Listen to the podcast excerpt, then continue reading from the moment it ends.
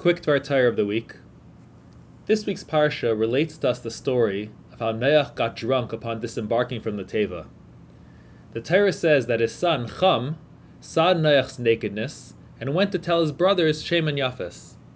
Then the Torah says how Shem and Yafes took a garment and walked into the room backwards and covered their father's nakedness, but their faces were facing backwards and they did not see their father's nakedness.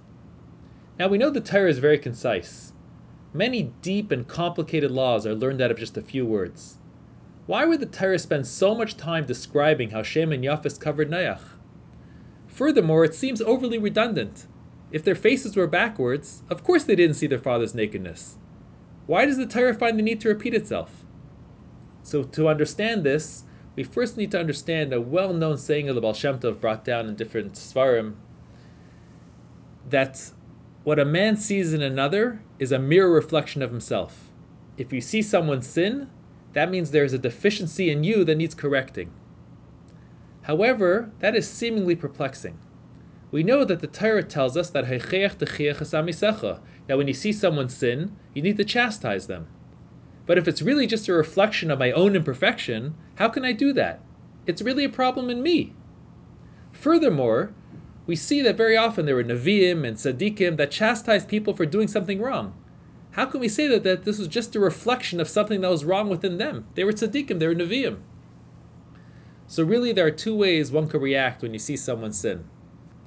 The first way is when a person sees the other person sin and he thinks, ah, what an oisvorf, what a low life. I cannot believe he stooped so low.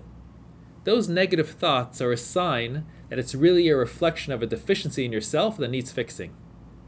However, if a person feels truly troubled by the other person's sin, and he says, Ay Nebach, that person is really a good person, and they must have just had a temporary lapse. Let me speak to them and see what we can do to fix it. Then that is the proper way to go about it and not a reflection of yourself.